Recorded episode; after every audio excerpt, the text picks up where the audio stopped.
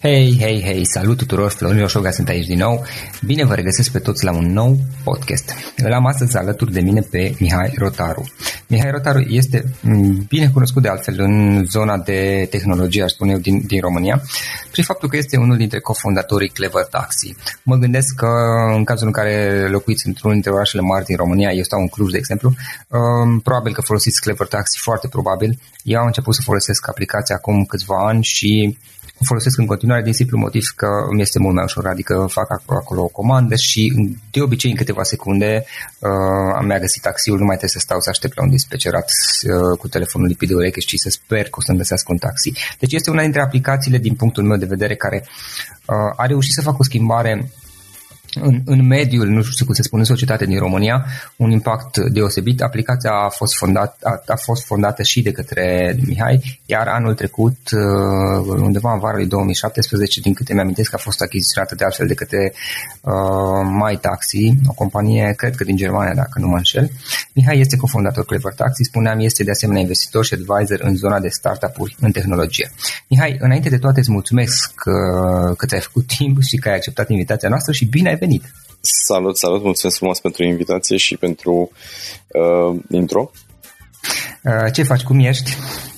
Um, sunt, uh, sunt destul de bine. Um, într-adevăr, cum ai zis, uh, anul trecut, uh, prin vară, am, am vândut compania către My Taxi, care este o subsidiară Daimler, de fapt, Mercedes, pentru uh-huh. uh, este brandul, să zic așa, mai, mai cunoscut. Um, și, bă, mă rog, de o lună de zile mi-am încheiat și mandatul uh, în calitate de... Dar tu ai rămas ca și CEO la Clever Taxi. Am rămas ca CEO, exact, până acum o lună. Um, mandat pe care l-am încheiat, practic, uh, acum o lună și sunt... Uh, acum reuși, uh, încerc să-mi concentrez toate eforturile în zona de investiții și de implicare în alte startup-uri uh, și să dezvolt și alte lucruri. Mm-hmm, super. Um, chiar citeam niște lucruri despre asta mai devreme, m-am documentat puțin despre activitatea ta și mi s-a părut interesant ce faci și în momentul de față. Hai să o luăm puțin pe rând. Care este povestea ta, inclusiv a Clever Taxi, dar până la urmă toată povestea ta, tot traseul tău de business, să zicem așa? Um, da, um, mai primesc întrebarea asta din când în când și niciodată nu dau seama exact de unde să pornesc. Uh, Uh, da, mi-am dat seama în timp că, de fapt, uh, un, un foarte mare impact asupra uh, direcției mele a avut-o, de fapt, uh, a avut chiar liceul uh, și uh, doamna dirigintă de, de liceu de vremea respectivă. Oricât de, să zic așa, departe poate să pară chestia asta, uh, pe principiul de butterfly effect, uneori uh, lucrurile mici poate să aibă un impact foarte mare. Um, atunci am început practic prima, prima inițiativă antreprenorială, era și un program numit Junior Achievement care încă există. Um, și practic era un fel de competiție în care creai o companie uh, reală, um, formai o echipă reală, erau 10 oameni, eram, creai un produs real, îl comercializai și după aceea um, reprezentam, am, am ajuns să reprezentăm România practic la uh, competiția internațională care uh, s-a desfășurat în, în Londra și deși eram în liceu și eram foarte tineri și așa mai departe, nici am realizat atunci importanța evenimentului. În sine, evenimentul a fost un enorm, mii de oameni, uh, uh, sponsori foarte mari, uh, vedete din UK care au fost au moderat evenimentul sau care au fost prezente acolo. Adică era un eveniment, eveniment mare pe care noi nu l-am perceput în niciun fel în clipa respectivă. Dar a fost cu siguranță, cred eu, pentru mine lucru care m-a, m-a împins în zona asta. Și, na, tot ce pot zic este că sunt uh, recunoscător uh, fostei titice din punctul ăsta de vedere, care, din păcate, uh, nu mai este printre noi. Um, da, cam asta este așa pornirea uh-huh. mea, da. efectivă. Um, după care am avut, uh, sunt la a treia companie acum, Uh, am avut o firmă de outsourcing și după aceea am avut un, un alt startup uh, care a avut un... Uh, Firma de outsourcing era în liceu sau... Nu, nu, nu, de, început în facultatea. Uh-huh. Asta a fost în timpul facultății. Nu o firmă foarte mare, dar din nou, uh, asta împreună cu, cu un freelancing, să zicem așa, un pic mai uh, amplu, uh, mi-a dat uh, tu freelancing pe ce zonă făceai la ce Eu moment? sunt tehnic, apropo, eu sunt tehnic de, uh, la origini, ca educație formală, sunt uh, computer science engineer uh-huh. uh, um, la Politehnica din București uh, am studiat. Um, da, și de mai am fost, inițial am fost developer uh, și am făcut uh, outsourcing online, ceea ce pentru mine a fost o lecție foarte importantă de viață și profesională, în sensul că am, um, destul de repede am, am început să iau proiecte care uh, necesitau o echipă mai mare și practic am făcut... Practic dezvoltai aplicații, site-uri? Sau? Da, da, da, ceva de mhm. genul uh-huh. ăsta, dar uh, la scurt timp dup- după ce am început am început să formez echipe și am învățat practic să lucrez cu oamenii de hardware. Aha. Nu, nu am avut job încă atunci um, și am reușit să am la un moment dat, uh, cred că lucram cu vreo 10 oameni la un moment dat uh, pentru proiectele la care am implicat totul remote, bineînțeles, nu aveam birou, nu aveam nimic. Și abia după aceea am înființat practic o mică firmă de outsourcing. Um, tot asta a fost o, o educație, că asta, asta e o discuție recurentă în domeniu, unde uh-huh. mergi să înveți să fii antreprenor sau... Uh, da. Nu, n-ai unde. N-ai unde, pur și simplu se întâmplă, încerci. Înveți din mers. Da, înveți din mers um, și mai este un lucru, uh, mulți uh, antreprenori Uh, nu au avut niciodată experiență de lucru. Uh, eu am avut, am, am avut uh, două joburi, să zic așa, uh, în timpul facultății și spre sfârșit și după facultate și pentru mine au fost uh, o experiență foarte importantă asta. Cred, cred că ai nevoie, că înveți foarte multe lucruri din mers, dar uh, te ajută să vezi niște structuri funcționale de echipe, de companii, ca după aceea să creezi și să adaptezi propria structură. Că, din nou, nu există un manual neapărat, foarte clar, dar uh, experiența asta te ajută foarte, foarte mult să înțelegi lucrurile și să le adaptezi la, la ceea ce ai tu nevoie. Uh-huh. Okay. Și um, asta e și practic am avut o mică companie de outsourcing, după ce am avut un, un uh, prim startup, de fapt din timpul companiei de outsourcing doream foarte mult să creez un produs, să vând altceva decât doar ore și linii de cod și am încercat să creăm niște produse în cadrul companiei, nu prea ne-a ieșit. Ne-am dat seama că e foarte greu să dezvolți produse când ești focusat pe servicii uh, și am luat o decizie executivă, să zic așa, să închid uh, compania, adică să mă pun pe pauză, de fapt că n-am mai, uh, n-am mai luat proiecte și um, să mă concentrez pe un, pe un produs. Și am avut un, un alt startup uh, pe zona de social shopping, care nu are nicio legătură practic cu zona de mobility, ceea ce am făcut. Ce înseamnă social shopping? shopping? Um, social shopping um, și era o chestie foarte hype la momentul respectiv. Um, era o platformă, practic, uh, se numea Squeakly, apropo, și avea o uh, mascotă foarte drăguță sub forma unei veverițe. Foarte, uh, da, am auzit. Așa. Um, genera um, endorsement din partea clienților tăi um, în schimb unui sistem de gamification care practic motiva oamenii să genereze word of mouth către uh, rețeaua lor socială. În schimb, ah, să recomande produse pe social media. Exact, exact. Să interacționeze cu magazinul în rețeaua lor socială, uh, să ceară uh, sfaturi de la prieteni, să uh, um, scrie review-uri, chestii de genul ăsta și să recomande să se laude cu ce au cumpărat și așa mai departe, în ideea de a crea endorsement pentru magazin, word of mouth și um, vânzări. Pentru că cei mai buni clienți sunt cei care vin prin recomandări uh, și pot să mhm. garantez că și angajații respectă aceeași, uh, aceeași regulă. Um, da, și asta a fost practic primul startup real pe care l-am, uh, l-am făcut. Um, am avut o rundă de investiție, am avut o, câteva competiții internaționale la care am fost și am câștigat inclusiv cash prizes și um, inclusiv The Next Web, dacă, dacă vă spune ceva, am fost finalist on stage și am vorbit în fața câteva mii de oameni în, în Amsterdam și a fost un, o terapie șoc pentru noi. și cred că pe ceas au fost cam 12 luni de, de dezvoltare. Um, încheiate nefericit, zic așa, în sensul că n-am, produsul final pe care l-am lansat nu a fost uh, nu s-a ridicat la nivelul așteptărilor și um, deși aveam un term și pe masă, n-am putut să le executăm pentru că practic nu se atinseseră KPI-urile uh, promise și acolo a fost o decizie între mine și cofondatorul meu și am ales să nu, nu continu um, și am sărit din, uh, din la câmpuț, să zic așa, și am, am început Clever Taxi. Um, de fapt, m-am alăturat co- cofondatorului meu care avea ideea asta și o, o pilotase și o, o, o să zicem așa, o, o testasem la primul ever Startup Weekend din, uh, din România în 2000. Ok, dacă îmi permiți să te întreb aici, Mihai. Sure. Cum a venit, uite asta sunt curios și eu, Cum a venit ideea? Cofondatorul tău i-a venit ideea, spuneai mai devreme. Uh, ideea da, da, da, practic. Da. Cum i-a venit ideea? Mai știi cumva? Adică, ok, cum i-a venit ideea să facă o, o aplicație pentru taxiuri și nu o aplicație pentru, nu știu, autobuze, trenuri? Um, că era o nevoie pe care, mă rog, o împărtășeam amândoi, era o nevoie foarte simplă. Um, acum, bine, în 2018 we take for granted uh, că apeși un buton și îți vine o mașină și te duci unde e nevoie. În retrospectivă tot este ușor de înțeles, știi? La momentul respectiv, când uh, te lupți cu ideea, să zic în ghilimele, e un pic diferit. Da, da. Um, el era mobile developer uh, și era bias spre zona de aplicații. Avea o problemă foarte clară, cea de a găsi o mașină.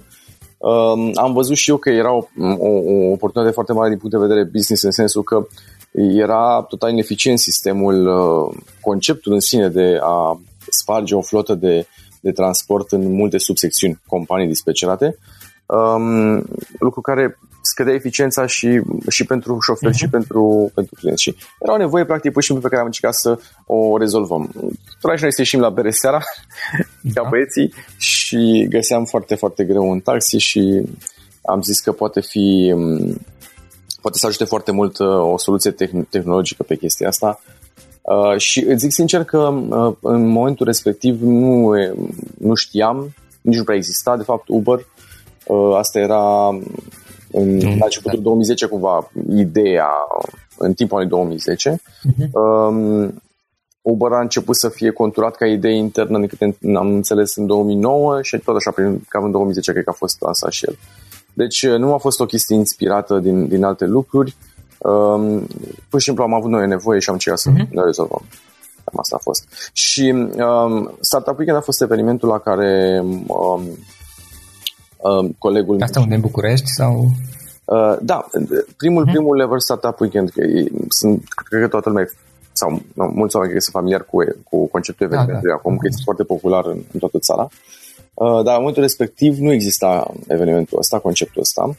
Um, și Anca Foster, pe vremea respectivă, um, este uh, să zicem, este îngerul care a adus evenimentul ăsta în, în România. Um, prima ediție a fost un fel de Alpha Edition uh-huh. la care am participat ca și participant și eu și colegul și împreună am, uh, am piciuit practic uh, soluția asta, aplicația asta. Uh-huh. Și practic așa s-a născut uh, conceptul, urma să mai treacă încă șase luni de zile până ne apucam cu adevărat de treabă, dar ideea acolo a fost prezentată prima dată. Uh, zic sincer, nu mai știu exact dacă am câștigat, că, cred că am câștigat ediția respectivă uh-huh. de Startup Weekend. Uh, Uh, dar um, a fost un punct marcant, cel puțin din, din uh, perspectiva faptului că acolo s-a conturat ideea, acolo ne-am pus noi la masă împreună și tot acolo am găsit și primul investitor, care nu a investit atunci, dar acolo am făcut cunoștință prima dată cu el, cu uh, binecunoscutul Andrei Pitiș, care a avut un impact major asupra dezvoltării uh, companiei și a noastră personală. Uh-huh. Cam asta este povestea foarte, foarte pe scurt. E, uh, nu, scap, nu scap cu atât. Bun, ați, ați mers la Startup Weekend, acolo l-ați cunoscut și pe Andrei Pitiș. Într-un fel v-ați și validat poate ideea, adică cel puțin ați primit o, confirm, o confirmare, o, o notă pozitivă, să zic, da?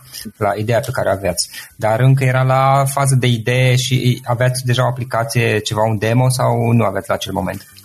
Um, Păi, mie mi-a plăcut foarte, foarte mult conceptul evenimentului mm-hmm. Startup Weekend, din simplu motiv că uh, te pune să, să te așezi la masă și să creezi, ca, e ca un fel de hackathon pentru companii, uh, creezi și un mic produs, dar creezi și un model de business, validezi, vorbești cu oameni, te, pur și simplu te pune la treabă. Și dar nu aveați aplicația propusă la acel moment, da? Am făcut un, un foarte mic ah. demo. Uh, uh-huh. Pot să-ți garantez că prima versiune de aplicație și conceptul era diferit uh, al aplicației. Da. Totul era diferit, nu are foarte mai legătură cu ce este acum, dar am avut un primă versiune acolo um, pe care am prezentat-o. Um, este locul unde am construit pe Andrei Piti și am luat foarte mult feedback și de la ceilalți um, uh, jurați. Um, e, e, e amuzant să fiți așa în urmă. Într-adevăr, nu prea vedeau oamenii lucrul să se întâmple, nici noi nu cred că eram foarte, ne era foarte clar ce impact poate să aibă în, în viitor. Um, și primul feedback a fost cumva, ok, da, na, șoferi de taxi și smartphone-uri. Pe vremea aia nici nu erau așa de populare smartphone-urile. Nu, uh, că nici eu personal nu aveam unul pe care să folosesc zi de zi. Am da, erau alea Nokia. Doane, crămiți, da. Da, eu eram mare fan Nokia oricum. Și, uh-huh. Da, exact, uh, la acel moment. Da, și atunci prima întrebare era asta, ok, dar șoferii o să poate ei să folosească, o să investească, eu să-și cumpere, o să aibă sens. Și a despre, doua... despre tablete bănuiesc că nu se punea problema în acel moment, nu? Nu. Nu. Ok. și, uh, și a doua, al doilea feedback um, a fost um, ok, interesant să găsești o mașină, un taximetrist uh, aproape, dar um, v-ați gândit să, uh, să, nu știu, o variantă de Clever Girls? Asta a fost uh, unul dintre mele feedback să rezolvăm o problemă mai pământeană un pic. Da, da, da. um, da. Da, dar da, cumva indică locul în care se afla în momentul respectiv uh, înțelegerea oamenilor și a tuturor, inclusiv a noastră, asupra subiectului ăsta, care acum, din nou, we take it for very, very granted, adică uh-huh. vorbesc ca, ca, ca bunicul care a fost în război acum, dar pe vremea mea uh-huh. nu, nu exista asta și cred că ne, ne este greu în clipa față să ne imaginăm cum ar fi un, uh, un ecosistem în care nu ai avea o mașină la un buton. Da, corect, corect. Într-adevăr. Eu mi-amintesc oricum uh, experiența uh, și chiar, uite, um, am avut la un moment dat, și acum nu că vreau să laud Clever Taxi sau poate fi și alte aplicații și Uber-ul până la urmă, da. uh, dar am avut la un moment dat o, o situație acum cred că vreo 2 ani, nu, aveam Clever Taxi, îl pusesem o dată, nu foloseam deloc și m-a prins o, eu, avea, eu sunt din Cluj, lucram atunci undeva în centrul Clujului, aveam biroul și mașina am parcat-o spre stadion, poate nu știi, în fine, în centrul Clujului, pentru că e aproape posibil să găsesc loc de parcare, o preferam să parchez acolo mașina și veneam prin parcul central, pe jos și când am plecat după masă a venit o ploaie și să plec prin ploaie până la mașină nu se punea problema că m-ar fi udat complet. Și atunci, uh, efectiv, am sunat la dispecerate, la taxiuri și mm, în momentul în care plouă am observat că sunt cam pline, adică probabil multă lume comandă taxiurile, mă gândesc, na, și am stat, am stat vreo 20 de minute pe telefon pe diverse dispecerate și n-am reușit și atunci accidental mi-am amintit întâmplător că aveam aplicația, Bănuiesc că am avut eu noroc, că probabil și pe Clever Taxi când plouă sunt multe comenzi. Uh, am comandat taxi și nu mi-am mea, dar presupun iarăși că am avut noroc și atunci eu am făcut conexiunea asta pozitivă, să zic, și mai departe cu ea am rămas. Adică, da, chiar era o, o chestie utilă. Da, era, era aproape magică și nu, nu zic asta... Uh, da, ma- magic e cuvântul potrivit. În câteva secunde aveai taxiul. Exact. Nu zic neapărat ca, ca laudă vreun fel, dar pur și asta a fost uh, percepția mea Um, noi când am lansat, uh, am avut uh, day one, cumva am avut part, ca partener uh, Orange România, uh-huh. care ne-a sprijinit în lansare și principalul factor care ne-a ajutat să mm, ajungem uh-huh. la clienți a fost practic Orange și dau, basically dădeau SMS-uri către clienții care dăduseră bifaia de marketing acolo cu, hei, acum poți găsi un taxi cu o aplicație. Uh-huh. Aici o întrebare, uite, de fapt spune și continuă ideea, te rog, și după aia pune o întrebare. Uh, da, am avut practic canalul ăsta și basically le ziceam, ok, trimiteți X SMS-uri pentru că nu vreau să ajungem brusc la toți clienții uh-huh. pentru că mhm. n-ar fi avut destule taxiuri, dar conversia era absolut fenomenală pentru SMS marketing, pentru cine știe uh, ce înseamnă chestia asta. Cred că, nu știu, erau 10-20 plus la sută uh, conversie, adică dădeai, nu știu, o mie de SMS-uri, câștigai câteva sute, 200 uh, plus de clienți. Uh, pentru că, basically, nu exista nimic altceva. A fost prima aplicație ever și um, e o chestie foarte, foarte utilă.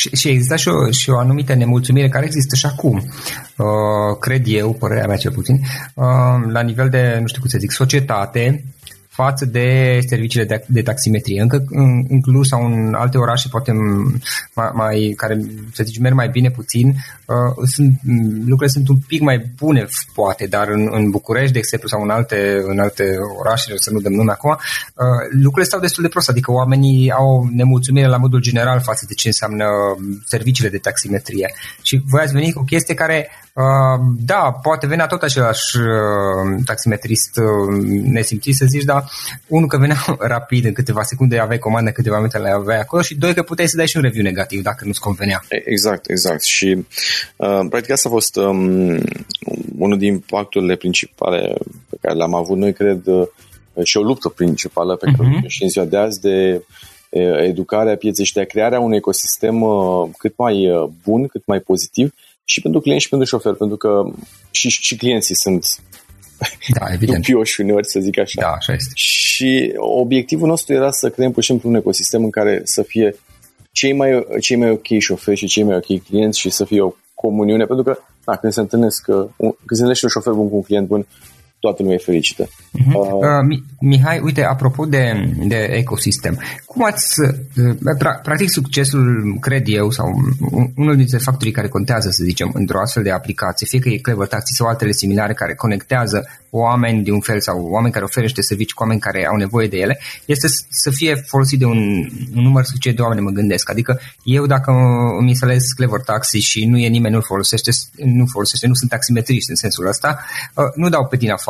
Uh, de asemenea, dacă eu sunt taximetrist, îmi pun Clever Taxi, dar nu prea am clienți, uh, nu mă ajută foarte mult. Mă gândesc că succesul într-un, într-o anume până la un punct, sau cel puțin până la un punct, depinde de a crea acest ecosistem suficienți uh, clienți și suficienți taximetriști. Cum ați făcut voi partea asta?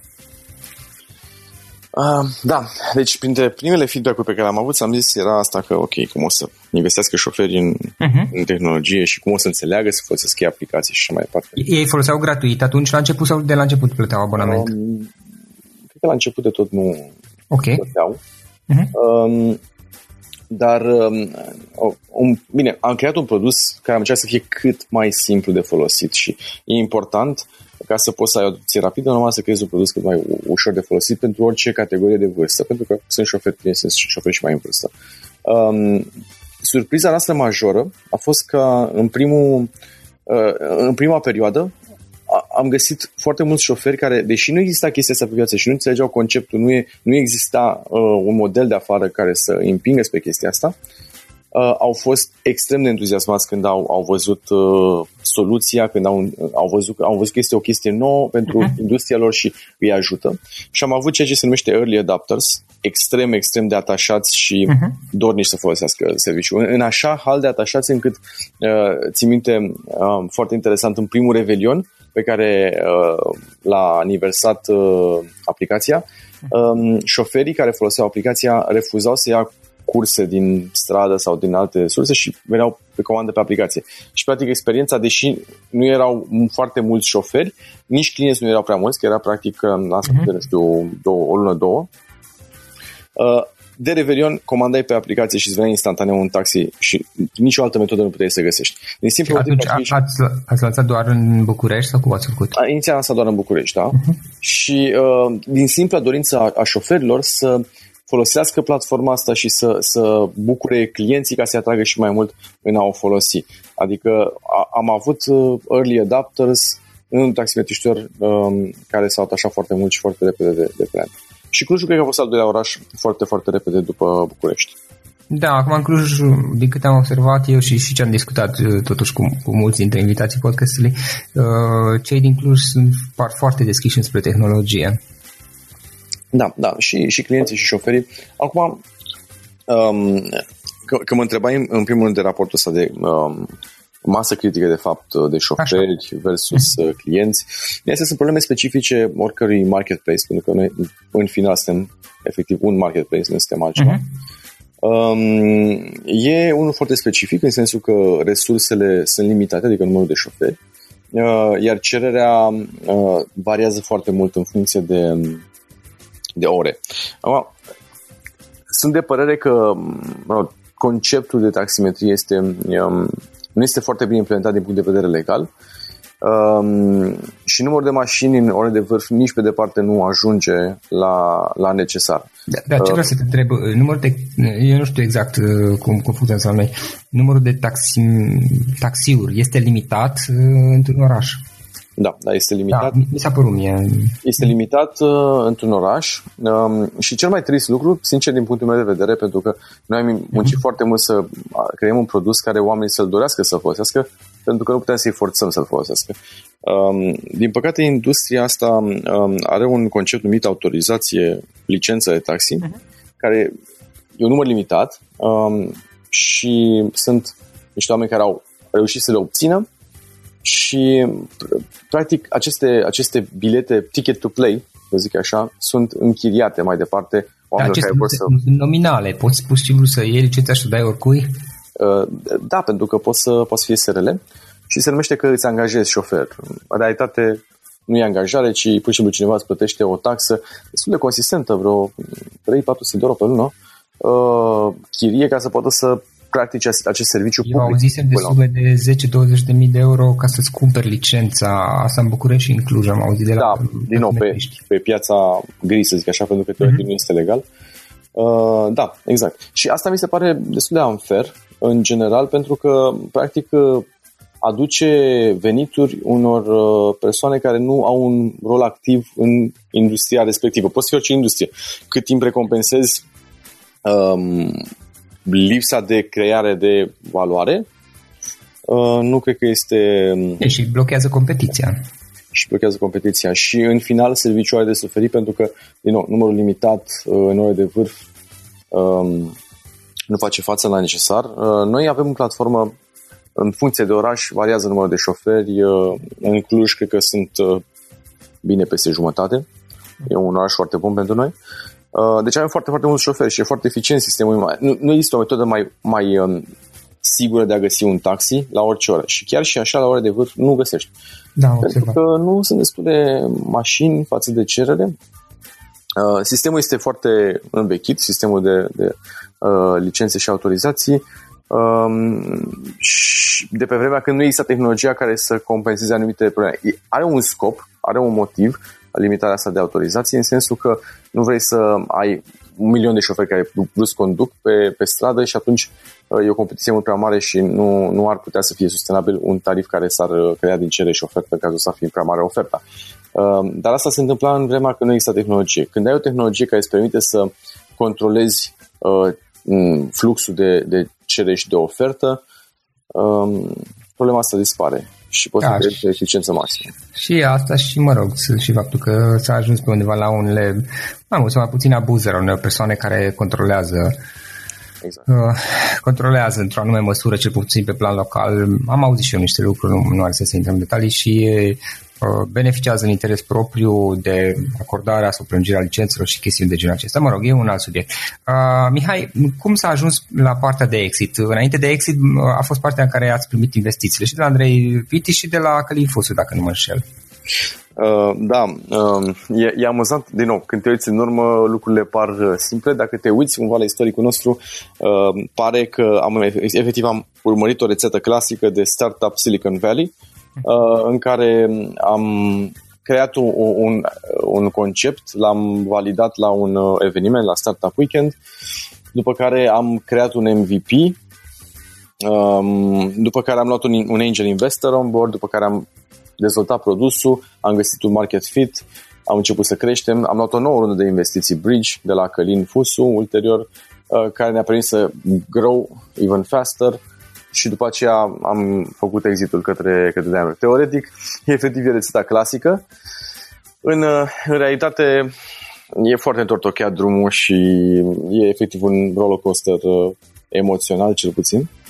Um, Așa, din, în retrospectivă, totul e ușor, știi, în câteva, în câteva minute, totul pare simplu, adică e logic așa trebuia să faceți, da? Da, da dar sincer, s-a, s-a cam întâmplat. Noi, uh-huh. pur și simplu, vreau să ne rezolvăm o problemă inițial Um, am tras foarte tare să uh, validăm chestia asta, să uh-huh. fie pusă în piață, să fie folosită. Uh, după aceea ne-am trezit practic cu, un, uh, cu angajați, uh, am avut un business și am vrut să, un, să fie un business care să meargă. Am văzut după aceea că are un impact asupra utilizatorilor și din dorința de a, a, a ajuta, de a, de a crea uh, o valoare în piață, am împins și mai departe și mai departe și am tras foarte, foarte tare, uh, practic uh, pas cu pas, pur și simplu. Uh, veniturile voastre veneau din abonamentele pe care le plătesc taximetriștii pentru a folosi aplicația, nu? Da, da, da. Uh, am avut câteva, am pivotat de câteva ori modelul de business. Uh, cert este că am cea mai bună validare, cred eu că e pentru orice produs este atunci când clienții îți folosesc și îți plătesc produsul. Um, și uh, chestia cu plătitul e foarte importantă, că de multe ori se dă gratis. Um, ideea este că, da, oamenii pot să folosească un produs gratis uh, doar pentru că e gratis sau oamenii pot să nu folosesc un produs util doar pentru că e gratis și nu pun valoare pe el. Practic, nu, percepția lor este că nu aduce valoare din simplu motiv că nu dau bani pe el. Așa că cea mai importantă pentru no- chestie pentru noi la început și pentru că poate nu aveam așa mulți bani la început a fost um, când am venit cu conceptul către primele uh, firme uh, de taxi, le-am cerut practic un avans de bani înainte să existe produsul efectiv. Uh-huh. ca să validăm faptul că este o chestie pe care au vrut-o, pe care aveau nevoie. Uh, da, interesat, da. Da, exact. Și practic punând bani pe masă am, am validat dorința lor. Și după aceea am mai vrut să validăm că nevoia asta nu e numai în România și așa că am avut, uh, am avut câteva metode prin care am validat nevoia și inter, la nivel internațional. Am trimis un, uh, un, uh, am făcut un mailing list și un newsletter care îl trimiteam către companii de taxi în întreaga lume și um, click-through rate-ul, uh, um, open rate-ul și toate, toate metricile specifice în newsletterilor mm-hmm. erau de 10 ori mai mari decât media industriei. Uh, știam asta colovial din, din zic așa, articole și informații din piață, dar chiar MailChimp îți scria acolo pe nișa ta e 10x uh, media industrie. Și atunci am știut practic este, este o chestie pe care, de care oamenii chiar au nevoie, pentru că uh-huh nu era așa evident, sincer, pentru noi. Uh-huh. Partea de, de exit um, în 2017, cum, cum ați ajuns până la partea de exit? Cum s-au întâmplat lucrurile? Păi, um, noi am luat o finanțare de la Andrei Pitiș după aceea de la Călin. Ideea era să ne dezvoltăm și internațional. N-a fost la fel de ușor pe cât am anticipat. Era nevoie de mai mulți bani ca să te dezvolți internațional, așa că practic ne-am concentrat pe Um, ne-am concentrat pe piața uh, românească și după vreo un an, după vreo doi ani de fapt de când am luat de la uh, Călin uh, banii, era un moment în care crescuse foarte mult business și avea nevoie de o nouă de investiții ca să accelerăm și mai mult, pentru că deja devenea foarte puternică competiția la nivel internațional și la nivel local la fel. Și uh, pasul următor era să mai luăm o rundă de investiții. Și am început să discutăm cu diversi investitori, au început să apară și ofertele de exit, printre care și My Taxi. Uh-huh. Și a fost o decizie între investiție și mers mai departe, exit către ei, exit către alții. Um, și am, am decis să vinem către My Taxi. Era o decizie... decizie. Ce anume? Era cea mai bună decizie în acel context. Era cea mai bună decizie și în continuare cred lucrul ăsta. Um, poate nu din motivele pe care mulți le-ar bănui, nu neapărat pentru bani, nu, uh, puteți dezvolta aplicații, adică să creeze... Mergea misiunea mai departe. Adică da. era, era compania perfectă care să ia și să ducă mai departe într-o piață care devenise mult mai competitivă și... Ne, și ei au resursele în spate. Exact. Și uh, nici nu era o companie care să vină să ia și să omoare produsul și să integreze echipa sau să ia tehnologia și asta cu asta basta, ci să ducă mai departe efectiv brandul, misiunea, tot ceea ce am noi să facem, pentru că este copilul tău până la urmă și da, corect. Da, trebuie să Uh, vezi unde îl duci. Și uh, după ce am avut primele conversații cu ei și așa o linie, o direcție generală spre conceptul de ok, investim, cumpărăm, cumpărăm, um, au venit în, uh, în București prima dată și au venit inclusiv cofondatorul principal, fondatorul principal, zic așa, al, al MyTaxi, Nick, uh, i-am dus ca orice ro- unde e? Din Germania e aplicația asta de unde? Da, da este din Germania, uh, din Hamburg mai precis. Uh-huh. Uh, Nick Meves este cel care a fondat uh, MyTaxi și ca orice român conștiincios uh, i-am dus pe nemții noștri la carul cu bere.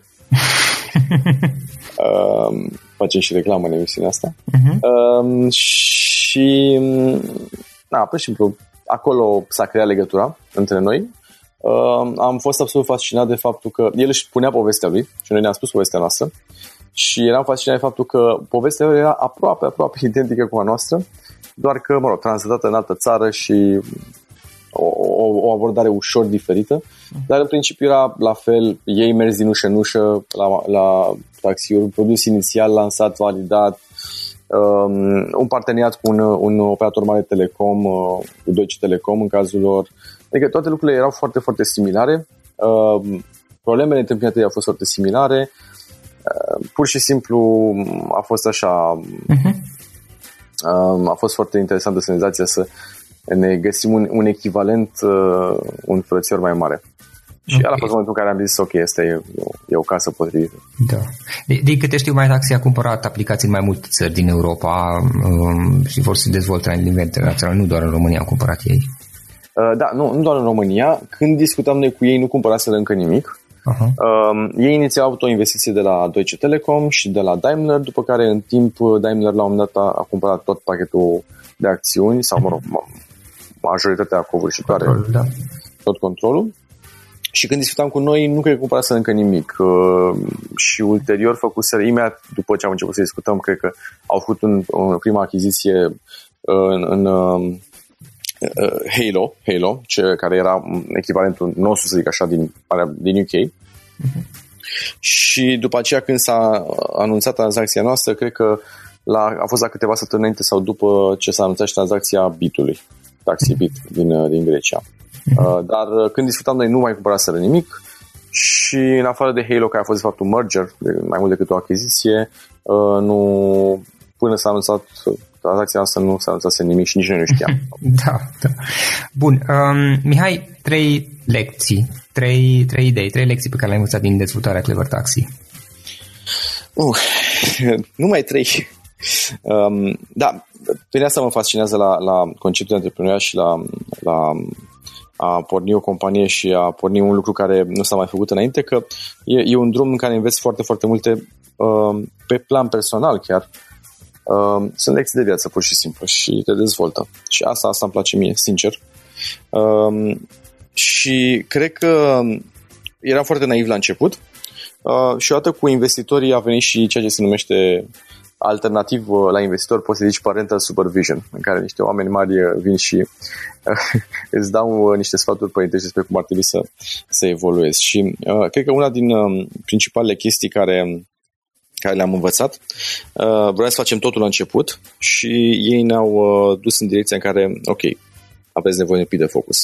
Și focus e foarte important uh, și poți să-l traduci cumva și în, uh, în choosing your battles. Um, se întâmplau multe în piață, erau multe idei, uh, competitorii noștri aveau mai mulți bani și noi am ales, ne-am ales cu bătăliile pur și simplu și ne-am concentrat foarte mult pe serviciu, în detrimentul marketingului și al produsului chiar uneori.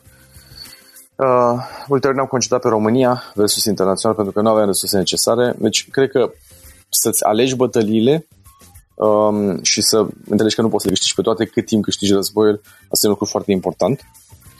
Um, Diferența renunți la unele bătălii, din câte am înțeles. Da, strategic. Uh-huh. Adică da. strategic da. este o idee bună de multe ori să, să uh, pierzi bătălii pe, dacă uh, ceea ce alegi să câștigi te duce la, la scopul final.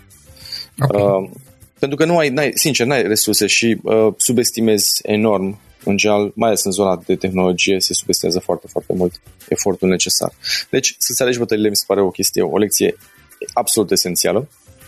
Uh, Persistența uh, mi se pare iarăși foarte importantă în sensul că um, atunci când uh, mă rog, mulți nu credeau, nu vedeau, nu înțelegeau, uh, noi mergeam înainte și asta cred că ne-a dus aici. Cunosc foarte mulți antreprenori care se plictisează sau se demoralizează pe parcurs și ideea este că overnight success really actually takes seven years și pot să garantez asta pentru că șapte ani mm-hmm. a mhm. durat din 2010 până în 2017 când am vândut compania. Deci persistența mi se pare importantă, bineînțeles nu mindless, adică trebuie să ai uh, date concrete pe care, care să-ți motiveze persistența în direcția aia, nu trebuie să fie uh, blind pur și simplu. Um, și o a treia chestie, aș vrea chiar patru dacă vrei, dar a treia chestie importantă mi se pare că uh, cultura eșecului uh, e o chestie care la noi nu prea pe vremea mea, din nou ca bunic vorbesc, nu, nu exista uh, o foarte bună accepțiune a, a ideii că e ok să eșuezi. Uh, eșecul era total și final.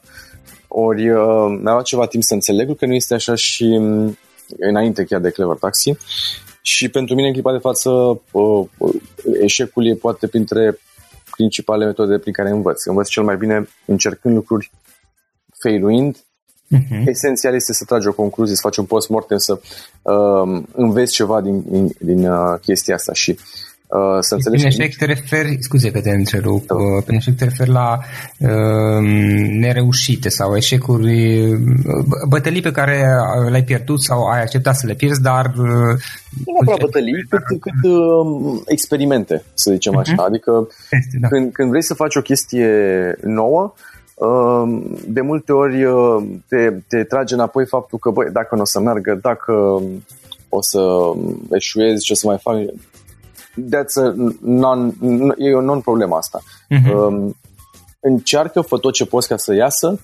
dacă nu este, niciun caz nu este un lucru rău, din potrivă, ai, ai, ai învățat ceva foarte, foarte important și ai dețin clipa aia un asset pe care alții nu dețin. O experiență uh, care te-a adus în punctul ăla și știi cum s-a întâmplat acolo și practic știi ce să nu mai faci pe viitor. Da, da, da. Bine, Stau, da. da, scuze. Te rog. Din punctul ăsta de vedere, are sens să te duci și să, să chiar să încerci să eșuezi cât de repede posibil. Adică să-ți înveți lecțiile cât mai repede, să nu le mai amâni. Absolut, a, a, asta e foarte important. Bine, din nou, nu trebuie să pornești cu ideea de a ieșua. Nu, nu, nu, adică să faci niște chestii care îți asum că unele vor, vor cădea. Exact, exact. Ideea e să nu te oprești în clipa în care ai, ai ieșuat, ci din potrivă să înveți ceva din chestia aia și să o folosești ca un, ca un asset ulterior, ca un diferențiator. Uh-huh. inclusiv în, în familie, la, la început aveam chestia asta, um, ok, bine încerci chestia asta, dacă nu iese ce faci, ce te faci? Ce faci cu viața ta? Uh, și nu mai bine te angajezi undeva la povestea atunci era de angajezi la Microsoft 1000 de euro pe lună și ești uh, fericit toată viața? Nu. Nu. Pentru mine nu, nu era asta. Și uh, dacă toți suntem aici, um, aș vrea să, să-l menționez și pe Vlad Stan, a fost uh, printre principali dintre primii oameni care au avut o influență asupra dezvoltării mele antreprenoriale în, în zona asta de tehnologie, uh, în, nici mai știu când era, 2008, 2009, mai știu. Dar ideea e că a, a zis o chestie care pe mine m-a marcat, um, o chestie foarte simplă, matematică, rațională, care m-a marcat și mi-a, m-a făcut și să înțeleg, ok, că failing is not bad, din potrivă este un mod de, de a găsi succesul, ai zis că, ok, sunt două variante. O variantă este să te angajezi și dacă te angajezi și uh, într-o companie, ai un parcurs, o dezvoltare a carierei, să zicem că ajungi să faci în medie 3000 de euro pe lună, un salariu destul de ok. Da. Um, da, și poți să câștigi practic 3000 de euro pe lună. 3000 înmulțit cu, mă, într-un an de zile înseamnă 36.000 de euro. Um, în 30 de ani de carieră, cât muncești viața ta de, de muncitor, uh, asta înseamnă un milion de euro. Deci sunt toți banii pe care îi poți face într-o viață, din care o bună parte se vor duce pe dobânzi, probabil că sigur credit, casă, mașină și așa mai departe. În fapt, tu ai mult mai puțin bani de atâta. Dacă ăștia 30 de ani îi petreci încercând diverse uh, business-uri, încercând să fie antreprenor, să creezi mai mult decât doar să-ți vinzi minutele din viață, uh, o să eșuezi de foarte multe ori și, nu știu, poți să încerci, nu știu, 15, dacă faci 2, 2 ani o companie, o să ai 15 încercări în care să eșuezi și dacă nu ți-ai ieșit niciuna, ok, ai avut o super experiență de viață um, and that's it. Și te-ai dezvoltat foarte mult ca persoană. Dacă ți iese una, în schimb, probabil să faci mai mult de un milion de euro și deja... E, e, e destul să reușești o singură dată. Știi, exact. mă, nu știu dacă știi pe Mark Cuban, mă rog, din tip din state, are el o cărțulie mică, nu e mare chestie, dar în fine, e acolo o frază, e, e, e destul să reușești o singură dată. Din punct de vedere financiar, da. Uh, pot să-ți garantez că, în rest, din punct de vedere al împlinirii personale, nu. Dar tot asta o să faci, îți iese una, după aia o să te apuci de alta și de alta și să, o să fii permanent activ, indiferent că ți iese sau nu, din punct de vedere um, personal, motivațional, uh, emoțional, aceeași parcurs să vei avea, vei vrea să creezi tot timpul ceva. Uh, uh-huh. Din punct de vedere financiar, într-adevăr, ajunge să, uh, odată, cât timp nu ești stupid cu banii tăi. Bine, aia stupid poți să fii și cu salariu, știi? Da, da. Dar matematic și rațional și simplu, ăsta e calculul. Adică, literalmente, o da. tot ce poți să faci într-o viață ca angajat și uh-huh. e mult mai puțin interesant decât să încerci să creezi lucruri noi și să ai impact asupra oamenilor și să uh, te dezvolți până la urmă personal foarte, foarte mult. Că am trecut prin foarte multe lucruri care au fost foarte dificile emoțional, dar m-au dezvoltat uh, și am învățat chestii noi din fiecare experiență. Uh-huh. Super. Um, Mihai, de unde înveți tu sau ce cărți citești, ce cărți ne-ai recomandat? Nu știu, alte surse de învățare, fie că e vorba de chestii online, canale de YouTube, podcasturi, bloguri, orice. Uh, Păi, um, sunt cărți de căpătâi, să zic așa, pe care, pe care e foarte util să le citești.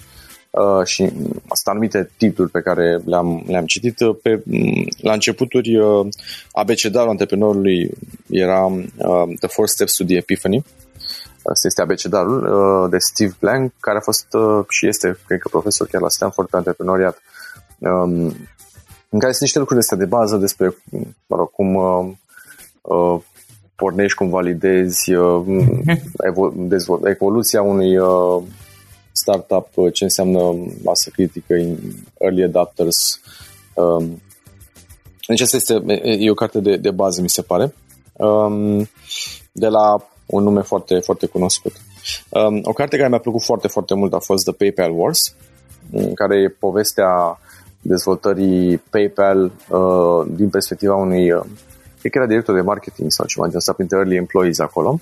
Um, dar sunt niște învățăminte foarte, foarte interesante și um, vezi cât de neprogramat uh, e o companie, inclusiv la nivelul ăsta foarte mare și în Silicon Valley cum se întâmplă lucrurile și cum trebuie să hustle ca să ajungi. Um, acum, nu știu, ca și content ajung, ajung foarte multe articole și informații la mine din rețea că pe măsură ce te dezvolți și îți, îți faci un cerc de cunoscuți care sunt în domeniu cu tine și și și am ajuns cumva să, să citesc content despre mult Twitter, Facebook, uh, pur și simplu din rețeaua mea socială da. ajung la mine și nu pot să-mi dau seama exact, uh, e important să le filtrez, bineînțeles, dar ajung multe informații în felul ăsta. Uh, filtrul e foarte important, aș vrea să menționez aici că la început eram bombardat cu informații și găsești toate opiniile contrare posibile și e important să-ți alegi uh, ce, ce citești și ce înțelegi. Și eu pun foarte mare preț pe evenimente și networking. Acolo cunoști oameni, acolo schimbi uh, păreri, uh, de acolo înveți foarte multe și e foarte, foarte important să um, orice idee avea, orice concept avea să spui tuturor, oricât de enervant poate să fie uneori pentru alții, uh, să, să spui tuturor despre ideea ta și despre ce faci tu și să iei un feedback. Nu să nu fie frică că îți fură cineva ideea, pentru că dacă ideea compania startup-ul, ideea este de fapt uh, ceea ce creezi tu în timp, nu e doar ideea inițială pe care o ia oricine și o face. E, e, uh, amprenta se pune pe fiecare pixel, să zic așa, la aplicației în timp. Așa că nu ar trebui să te ferești să zici ceea ce faci, pentru că te poate discuti de foarte multe lucruri și poți descoperi parteneri sau mentori sau investitori uh, vorbind cu oameni despre asta. Deci, din evenimente, culmea, îmi iau foarte multe informații și uh, se creează ecosistemul care după aceea te formează. Uh-huh, super. Uh, ce instrument obișnuiești tu să folosești ca să faci treaba, fie că e vorba fizice, online, servicii, aplicații? Um, ca organizare, sincer, destul de basic, mă, mă folosesc Trello uh, da. ca să-mi uh, pun task și așa mai departe. Bine, în, în companie, clasicele Slack, în clipa de față, bă, Jira și așa mai departe. Um, pentru mine Trello și Google Calendar este esențial, dacă nu este acolo, nu există. Pur și simplu. E, încerc să-mi eliberez mintea de um, de lista de task-uri, să zic așa, și să fie doar un loc unde să mă duc și să știu, ok, next thing, next thing. Uh, ca să nu stea mintea încărcată, să fie liberă să, să gândești alte lucruri. Um, na, nu știu, lucrez pe mm. Mac, am un Mac guy de câțiva ani, uh, mi-am luat primul Mac din state și am pe Windows până atunci am zis, ok, nu o să mă țin niciodată cu Mac-ul, iau Mac-ul și cumpăr un Windows care să-l instalez pe Mac. N-am apucat să instalez Windows în primele 5 zile și au rămas pe Mac ever since. It's simple, it works. Poți să-ți faci uh, treaba și nu, să nu trebuie să fii uh, IT ca să, ca să folosești. Ok. Bun, ce planuri ai tu mai departe? Acum, uh, tu ai ieșit și din poziția de CEO până la urmă din Clever Taxi. Păi, uh, în momentul de față, din câte știu, ești investitor, ești advisor, un fel de mentor până la urmă pentru diverse startup-uri în tehnologie sau este ceva ce te interesează? Care sunt planurile tale în continuare? Ce vrei să faci? Um, păi, cred că cel mai mare câștig din, din uh, toată povestea asta este că am, am câștigat timp, în primul rând, și uh, atenție care să o acord uh, altor lucruri. Um, am, am și niște proiecte pe care urmează să le dezvolt într-un viitor foarte apropiat. uh, încerc să-mi iau un, uh, un slight time off uh, în care să mă dezvolt și personal pe anumite laturi um, și între timp uh, am, investesc, cum ai zis și tu, am, am investit în, într-o companie și mai am câteva la care, în care să investesc foarte curând, probabil. Uh, încerc să mă implic în, uh, în startup-uri, acolo unde are sens și unde pot ajuta. Um, văd lucruri pe care, prin care am trecut și pur și simplu încerc să ajut să treacă peste anumite, anumite lucruri mai repede. Um, e, e foarte important pentru ecosistemul overall de startup-uri ca să se dezvolte, prin exituri cum este al nostru și multe altele care s-au întâmplat în ultimii ani în România, se dezvoltă o, o categorie de oameni care uh, au un know-how și care după aceea duc mai mhm. departe prin alte companii care le pornesc ei. Mă refer aici la, la colegii din, din, uh, din companie, uh, nu neapărat la cofondatorul meu. Uh, se creează o, o, o structură de oameni care după aceea pot să pornească lucrurile și să share the knowledge și să se dezvolte și mai repede ecosistemul. Și practic asta încerc să fac și eu personal, să ajut uh, și nu e o chestie neapărat altruistă, pentru că până la urmă dacă sunt acolo uh, voi avea și eu de câștigat. Fie că învăț, fie că pur și simplu ca investitor aș putea avea un exit. Ok. Uh, Mihai, dacă, înainte de a pune ultima întrebare, dacă cineva vrea să te contacteze, cum o poate face online? Cred că sunt foarte ușor de găsit. Cel mai simplu cred că este LinkedIn, basically, oricât de uh, old school poate să sune. It's a simple tool, sunt ușor de găsit. Uh, uh, dar oricine scrie acolo primește un răspuns. Dar uh, trăim într-o societate foarte conectată, sunt multe metode pe care poți să găsești oameni. Super, numai să vrei, la fel cum te-am găsit și eu. Bun, și în final, Mihai, o, o idee. Dacă ar fi să lași ascultătorii podcastului cu o singură idee ca să plece din toată discuția asta, care este? Că nimic nu este ușor, uh, dar tocmai ideea este foarte interesant. Cam asta e ideea. Ok, super. Uh, foarte interesantă discuția, sincer, chiar, chiar mi-a făcut plăcere să stăm de vorbă, Mihai. Sper să reluăm discuția la un moment dat peste, peste câțiva ani și să vedem ce alte, în care alte proiecte ai mai fost implicat, ce alte lucruri mai ai făcut. Îți mulțumesc uh, și îți mulțumim, de fapt, și eu și ascultătorii podcastului, pentru că ne-ai dat ocazia să învățăm, mai ales că învățăm din, dintr-o experiență care chiar a avut loc chiar pe spațiul românesc în interior și este foarte relevant în zona de, de tehnologie. Da? Deci, încă o dată, îți mulțumesc pentru că ți-ai făcut timp pentru noi și pentru toată discuția asta. Și eu mulțumesc pentru invitație și, și răbdare până la urmă.